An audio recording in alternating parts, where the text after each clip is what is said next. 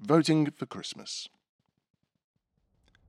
All I'm saying is, if you don't vote, then you accept things as they are and can have no say over Christmas, Nolla declared, basking in the gobbles of agreement from many of the turkeys in the room.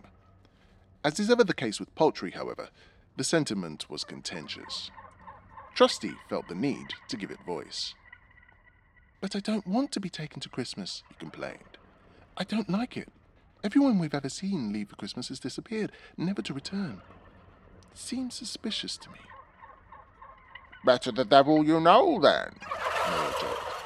Cooped up in these here pens, whiling away the time, coughing and spluttering until we die. That may be a delightful existence for you, but I think a great number of us want more, which I believe lies outside this domain. If only we had the courage of our convictions to elect it. I never said I was happy with the way things are, Trusty protested. I just think that there must be something else other than to risk our fate at the hands of the farmers promising us this so called Christmas, whatever it is. Oh, yes? Have you seen some other way recently? If so, do tell us. We're all ears. The ears were left hanging. That's because there is Nolla other way. no erupted to an eruption of laughter that deflated Trusty's spirits. Besides, he continued, did you not see how the last lot were before the farmers came for them? They were the best of us. Remember 567, the great white? He looked well, happy even. And why? Because he was plump and shiny through good feeding. He stood strong and tall, thanks to the farmers taking him outdoors for a while at a time, and he sang as smoothly as anyone I've ever known. A spectacular tomfowl.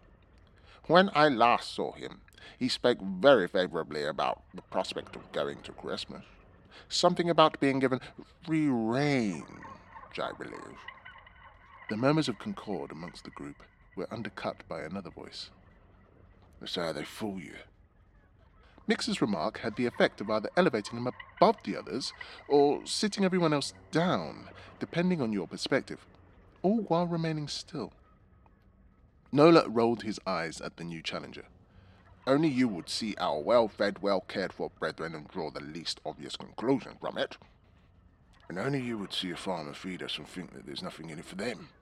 Mixer shot back. Trusty understands this. Why don't you? Surely you can't be so naive as to prefer we be sent to our deaths fattened and glowing, above fighting for the right to be free to feed ourselves. What demagoguery! You have the nerve to gobble on about freedom from a sedentary position? Breathtaking. Have you even tried to escape? Or are you waiting for freedom to come a knocking?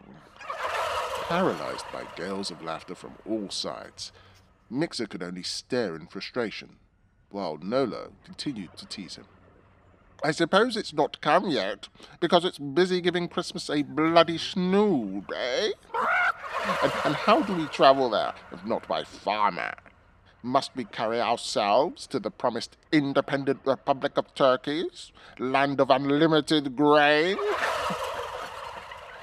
Mixer remained defiant in the face of Nolla's provocations. Mocking me only highlights your ignorance. You may look like us, but you act as though you're something else entirely. It's bad enough to have no sense of solidarity for your brethren, but what's worse is your complete inability to imagine the joy of a life free of our enemies. Did you forget who's keeping us here against our will? Or are they paying you off? Oh, fighting talk! Well, the real question is why should we sacrifice our lives in the pursuit of your unknown pleasure? Of course, you'll have no answer to that. Uh, unless you in some way admit that you are doing the bidding of the Grim Reaper himself.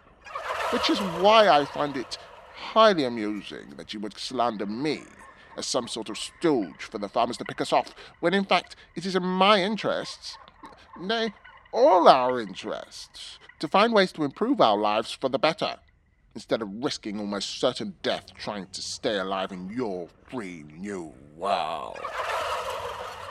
And with that flourish, Nolla assumed a buffalo stance to lord it over a cowering mixer.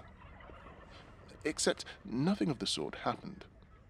Mixer's stare hardened, if anything, while he muttered the word traitor repeatedly under his breath, which moved Nolla to a rage. He strode towards his nemesis to meet him beak to beak, the perfect distance to deliver a telling off sotto voce. Perhaps you, like Trusty, need explaining what's at stake here. Nolla chided. The choice is not Christmas or freedom. It is Christmas and freedom, or this. He gestured towards the rest of the room, where the bloodied carcasses of all poultry scrapping for space to breathe were staining into the walls, and fecal tread marks were left to fester on the stone floor in the harsh bulb lights, and the darkened corners were stashed knee high with piles of rotted limbs amputated from diseased gobblers, and the battered bodies of those same neutered toms huddled over them, crying over what they'd lost. Is this what you want? when you could be out there somewhere in the free range. Returning Mixer's glare with interest, Nolla made one last appeal to his stubborn counterpart. We're both better than this, old boy. I urge you to focus on the material rewards of Christmas. Just think of those trappings. The trappings! Still, Mixer held firm, dismissing the thought instantly. The trappings? You're not as clever as you think. You two paint utopias precisely because you have no proof of what happens outside of here. But I will take my utopia over yours every time, because a Christmas at the mercy of others is no freedom at all. That may be true, said Nolla, but at least you can catch a glimpse of my utopia. Look around you. It is in the shape of every prize turkey here. Nolla raised his wing above both their heads and toured a spacious, solitary pen in which Major Tom Fame II stood proud, seemingly unruffled by the commotion beneath him, looking every inch this year's model with his plump belly, firm, smooth red wattle, bulging thighs, and the glistening feather skin. Everyone knew he was next in line for the promised land because he was decorated. Pinned to his breast was a large red rose head for his services to the farm. This is what my future looks like, said Nolla. What about yours? Mixer's eyes blazed ever more fiercely, but to the crowd he appeared speechless. Nolla seized advantage of his silence by calling on the chorus for a decisive vote on the matter. All in favor of Christmas, say aye. A great majoritarian sounding shout of approval rang out from the crowd. And all those to the contrary, say. At that moment, the air filled with yelps of excitement from Fame II, who was plucked from his pen, presumably for Christmas, and perhaps freedom.